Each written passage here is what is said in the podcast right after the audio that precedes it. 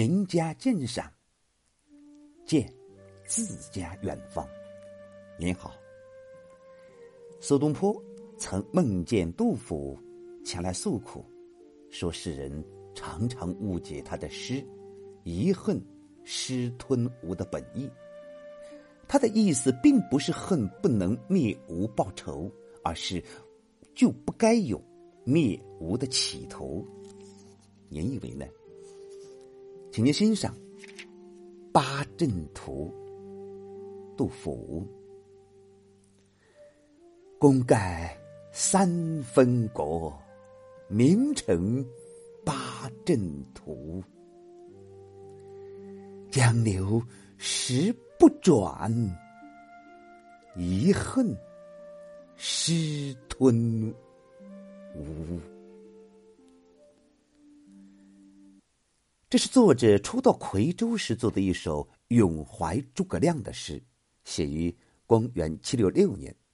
八阵图指的是由天地风云、龙虎鸡蛇八种阵势所组成的军事操练和作战的阵图，是诸葛亮的一项创造，反映了他卓越的军事才能。功盖三分国，名成八阵图。这两句赞颂诸葛亮的丰功伟绩。第一句是从总的方面来写，说诸葛亮在确立魏、蜀、吴三分天下、鼎足而立的局势过程中，功绩是最为卓绝。杜甫这一高度概括的赞誉，客观上反映了三国时代的历史真实。第二句。是从具体的方面来写，说诸葛亮创制了八阵图，使他的名声更加的卓著。江上阵图犹布列，蜀中相业有辉光。而杜甫的这句诗，则是更集中、更凝练的赞颂了诸葛亮的军事业绩。头两句。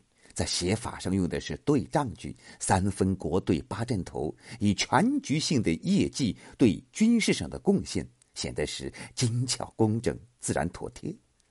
在结构上，前句批图提起开门见山，后句点出诗题，进一步赞颂功绩，同时又为下面平调一记做好了铺垫。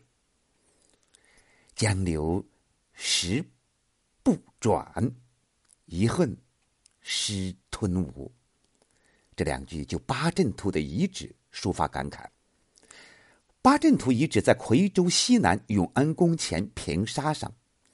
据记载，这里的八阵图据细沙细石成堆，高五尺六十围，纵横齐布，排列为六十四堆，始终保持原来的样子不变。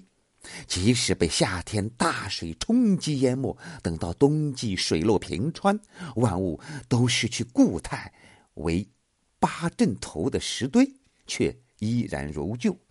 六百年来，岿然不动。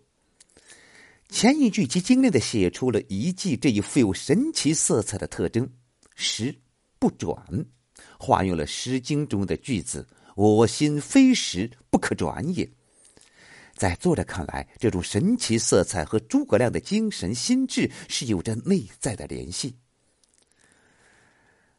他对蜀汉政权和统一大业忠贞不二，矢志不移，如磐石之不可动摇。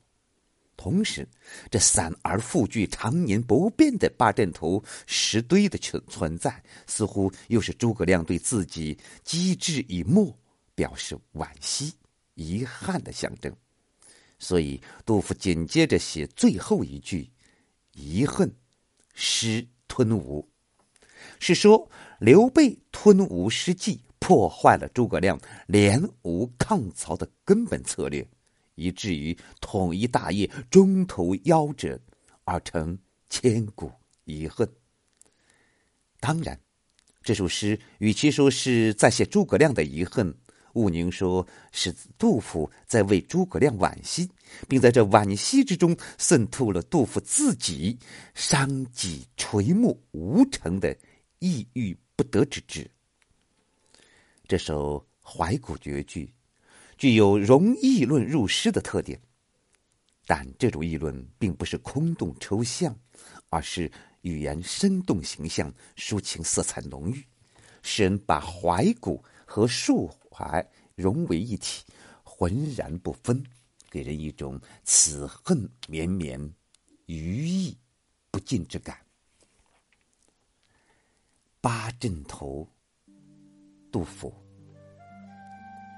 功盖三分国，名成八阵图。